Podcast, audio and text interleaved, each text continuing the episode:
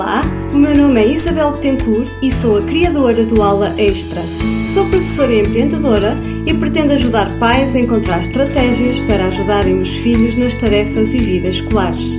Aqui neste podcast irei quinzenalmente falar sobre motivação escolar, organização das tarefas, autonomia e métodos de estudo. Preparado? Sim? Então senta-te e ouve com atenção, pois vamos seguir esta viagem para te tornares num pai ou mãe super envolvidos e descomplicados no apoio aos estudos do teu filho.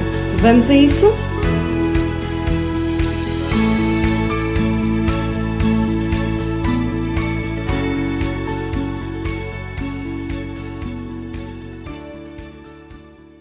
Vou falar-te dos 5 erros que os pais cometem ao ajudar os filhos nos trabalhos de casa. Na minha visão, não se justificam os trabalhos de casa, principalmente no primeiro ciclo, tendo em conta as horas que os alunos passam na escola e por roubar algum do tempo precioso de descanso, quer do aluno, quer das famílias. E temos que defrontar os factos. As crianças ficam sobrecarregadas com os trabalhos de casa e nós, pais, também. Por vezes acontece que são uma fonte mesmo de conflitos nas famílias e ainda uma causa de stress para as crianças. E neste sentido, decidi partilhar contigo os 5 erros mais comuns que os pais cometem quando se trata de ajudar os filhos nas tarefas escolares. Não o faço com o intuito de fazer sentir-te culpado, mas para permitir que entendas que às vezes, mesmo muitas vezes, os comportamentos que nós, nós reprovamos nos nossos filhos são apenas as consequências lógicas do nosso próprio comportamento em relação a eles. E estes comportamentos que vamos tendo com os nossos filhos são o espelho da educação que nós recebemos, nem mais, nem menos. Então, o primeiro erro fazer por eles. Às vezes, por querermos livrar-nos rapidamente dos trabalhos de casa e assim podermos economizar tempo, uh, fazemos pelos nossos filhos, mais ou menos abertamente, não é? E eu entendo que isto torna as coisas mais fáceis a curto prazo e até evita conflitos, mas isso deve ser completamente evitado porque não vai trazer benefício nenhum ao seu filho. Isto serve para tudo na vida, não só para os trabalhos de casa. Quando fazemos alguma coisa na vez do nosso filho, não lhe estamos a ensinar a fazer. Estamos só a afastar um problema momentâneo e, para além disso, está a aumentar os seus afazeres pessoais, o que sem dúvida o irá irritar. Quer que o seu filho se torne independente na sua vida diária e nos seus trabalhos de casa? Então terá de ensiná-lo a fazer isso sozinho, porque acredito que quanto mais coisas fizer na vez dele, menos o seu filho terá sucesso. O segundo erro, verificar se está correto. Eh, este é o erro mais comum e é uh, controlar o trabalho que é feito pelos nossos filhos. Este comportamento, que pode parecer natural para nós, porque o vivenciamos com os nossos pais, acaba por ser um comportamento tóxico. Este controle espelha a mensagem aos nossos filhos de que não confiamos neles. Acredito até que acho que isto é necessário porque muitas vezes o seu filho não faz os trabalhos de casa, não faz exatamente aquilo que é pedido ou não os completa corretamente, mas é precisamente aí que está a questão. Se for corrigir os erros dele em casa, ou se não permitir que ele sinta as consequências de ir para a escola sem ter feito os trabalhos de casa, ele nunca vai perceber o que é que isso implica como consequências. E até que ele perceba isso, ele não será capaz de mudar o seu comportamento e de, e de seguir no caminho da autodisciplina. Portanto, deixe-o cometer erros, não fique disponível e ouça se ele vier pedir ajuda, mais ou menos sutilmente. Muitas vezes esse controle é feito pelos pais para se tranquilizarem, com medo de serem julgados como maus pais, mas também é importante trabalhar a confiança em nós e nas nossas escolhas educacionais para que o nosso filho não sofra as consequências, ok? Terceiro erro: professor versus aluno. Ouvimos cada vez mais os professores a contar situações em que os pais vêm à escola para defender os filhos quando eles não têm boas notas, quando não cumprem as tarefas pedidas ou quando se portam de forma desviante. E é importante que a criança aprenda a enfrentar as consequências do seu comportamento ou do seu trabalho, ou a falta dele, não é? Perante o professor, porque, mais uma vez, até que ele sinta as desagradáveis sensações que essas situações podem ocasionar, ele não será capaz de perceber que a mudança da sua atitude é necessária. Portanto, vamos respirar fundo, confiar no nosso filho e acreditar que a sua bagagem emocional está cheia o suficiente de forma a que consiga encontrar os meios necessários para se autoquestionar e para nos chamar quando for realmente necessário. Este é o caminho da autodisciplina e da autonomia. O quarto erro: focar nos resultados. Quantas vezes já ouvimos frases como só tiraste o suficiente? Quem foram os melhores da turma? Se não tirares pelo menos bom, serás castigado. Só brinco contigo quando acabares as tuas tarefas. E por aí adiante, não é?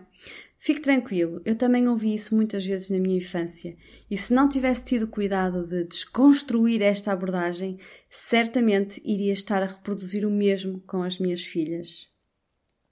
Se pretendemos que os nossos filhos evoluam e sejam persistentes, devemos estar atentos às mensagens verbais e não verbais que lhes enviamos. Frases como: Percebi que te esforçaste muito, jogamos 15 minutos juntos e depois vamos estudar um pouco? Estás feliz com a tua nota? Corresponde àquilo que tu estudaste e esperavas? Esta matéria de matemática não está a ser fácil para ti. Queres procurar um jogo para trabalhar de forma diferente estes conteúdos? Estas frases, estas abordagens serão muito mais benéficas para o desenvolvimento do cérebro do seu filho, para a qualidade do vosso relacionamento e, claro, para que ele aprenda com os seus próprios erros. Então, Vamos para o quinto erro: não dar intervalos. O último ponto, mas não menos importante, é permitir e manter momentos de liberdade física e psicológica ao seu filho. Se quando chega à casa uh, lhe pedirmos para fazer logo os trabalhos de casa, depois de ter passado seis ou sete horas, às vezes até oito horas a ouvir o professor, é pouco provável que ele esteja receptivo e capaz de assimilar qualquer aprendizagem e qualquer abordagem. Deixe-o ter uma pequena pausa, o lanche, um desporto, uma caminhada ou simplesmente não fazer nada e vai-lhe dando estímulos positivos antes de o mandar fazer os trabalhos de casa. É importante que perceba se o seu filho tem tempo para respirar, ou seja, para ter momentos de lazer. Eu conheço muitos casos em que as crianças frequentam pelo menos três atividades extracurriculares: desporto, música e aulas de inglês. E será que, que, consegue imaginar o quanto isto deve ser cansativo?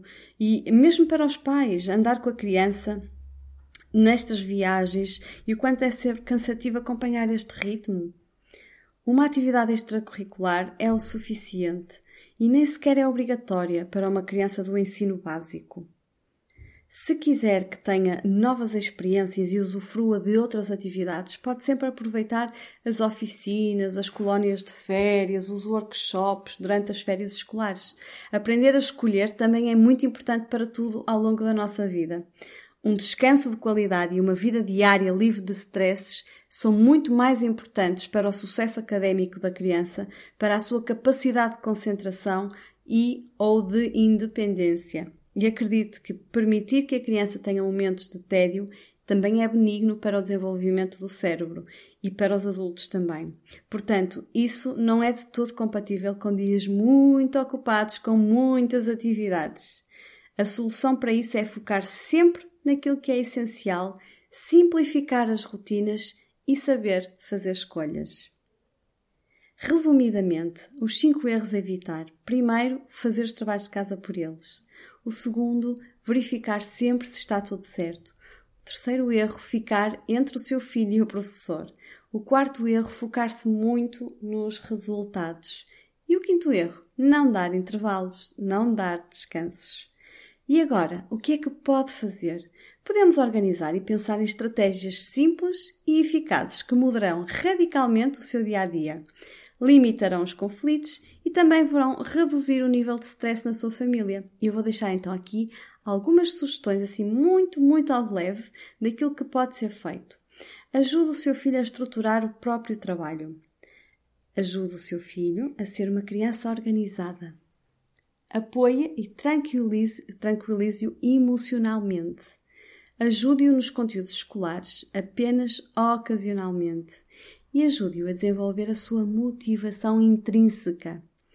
Espero sinceramente que com estas dicas possa desenvolver novos hábitos para ajudar o seu filho a aprender com eficácia.